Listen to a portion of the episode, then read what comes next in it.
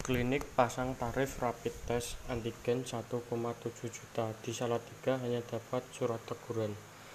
Dinas Kesehatan Kota Salatiga melayangkan surat teguran kepada kepada klinik yang memasang tarif rapid test antigen sebesar 1,7 juta.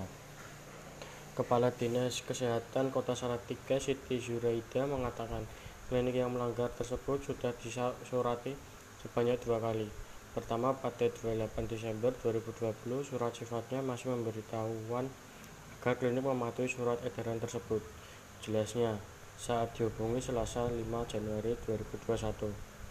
Terakhir lanjut Siti, surat teguran dikirim pada Senin 4 Januari 2021. Ini adalah surat teguran yang pertama. Dasarnya adalah adanya aduan dari masyarakat. Kami berharap dengan adanya surat-surat ini menjadikan pengelola klinik mematuhi surat edaran dari pemerintah pusat.